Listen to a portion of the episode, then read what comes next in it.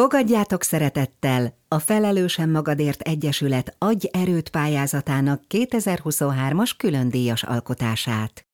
Németiné Deli Szilvia, Árvalányhaj. Anya, jött egy üzeneted, nyújtja felém Ádám a telefonom. Vasárnap reggel van, a konyhaasztalnál ülök egy csésze gőzölgő, frissen főtt kávétársaságában. Próbálom értelmezni a rossz álmot, amiből kisírt szemekkel ébredtem fel. Nincs kedvem senkivel társalogni. Köszi kicsim, vesztem el a telefont a fiamtól. Zita küldött egy képet. Megnyitom az üzenetet, és összeszorul a szívem. A képen egy marék hajat tart a kezében, a kép felett egyetlen szó. Elkezdődött. Pár napja beszéltünk erről, a kemoterápia kellemetlen mellékhatása. Ettől félt a legjobban, hogy kihullik a haja. Közel harminc éve ismerem, és tudom, hogy mennyire ragaszkodik a hosszú szőke hajához. Gyerekkorunkban még a mezőn szedett árvalányhajakat is képes volt csatokkal beletűzni a hajába, csak hogy hosszabbnak tűnjön. Valami vigasztalót kellene visszaírnom, de csak egy szomorú smiley küldök. Vele álmodtam, Kislányok voltunk, kint szaladgáltunk egy nagy mezőn. Pipacsok és búzavirágok között játszottunk, virágot fontunk egymás hajába. A virágokra pihenni leszálló lepkéket nézegettük. Volt egy különösen szép tarka, amit el akartunk kapni. Zita szaladt elől, én utána.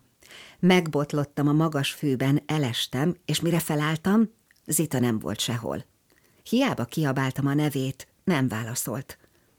Azt hittem, csak lefeküdt, hogy elbújjon előlem. Próbáltam megkeresni, össze-vissza rohangáltam, de nem találtam meg. Elveszítettem. De nem akarom elveszíteni. Miért pont őt találta meg ez az átkozott betegség? Az élet igazságtalan. A legjobb szívű ember, akit valaha ismertem. Állatmenhelyet vezet, adományokat gyűjt rászorulóknak, az egész élete a segítségnyújtásról szól. Most neki van szüksége minden segítségre. Ő is ott volt velem mindig az életem nehéz pillanataiban. Mikor az első fiúm szakított velem, neki sírtam napokig. Érettségi után ő bíztatott, hogy jelentkezzek az egyetemre. Hozzáköltöztem a szüleim halála után. Ő segített feldolgozni a gyászt.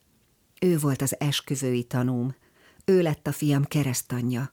Nem veszíthetem el. Tudom, hogy nagyon erős, de féltem. Ha lélekben feladja a küzdelmet, a teste sem fog tudni küzdeni. A kávém már rég kihűlt, de nem is kívánom. A fürdőszoba tükör előtt próbálom, a hajam lesimítva, elképzelni magam kopaszon. Beleborzongok.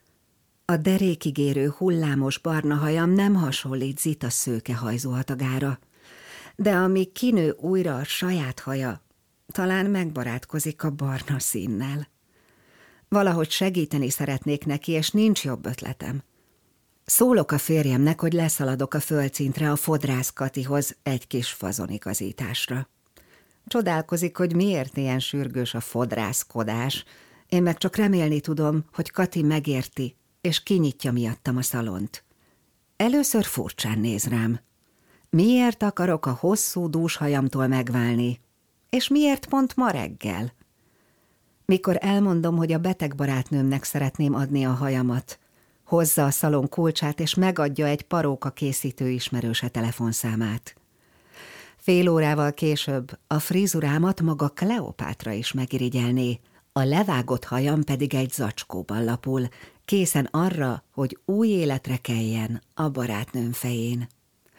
A családom megdöbben a zacskónyi haj és az új sérom láttán, de szerintük is jól döntöttem. A rövid haj fiatalít, a levágott pedig gyógyít. Beleteszem egy ajándéktasakba, így mégiscsak elegánsabb.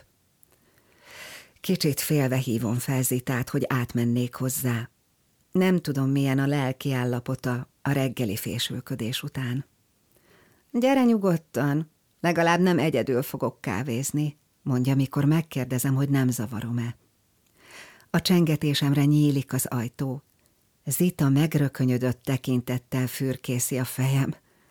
Ági, hova lett a hajad? Kell néha egy kis változatosság, felelem titokzatosan. Hoztam egy kis meglepetést neked. Adom a kezébe az ajándéktasakot benne a hajammal. Mi ez? kérdezi kíváncsian. Árva, lányhaj, tagolom lassan a szót, hogy megértse a poént. Megérti. Hetek óta először látom mosolyogni.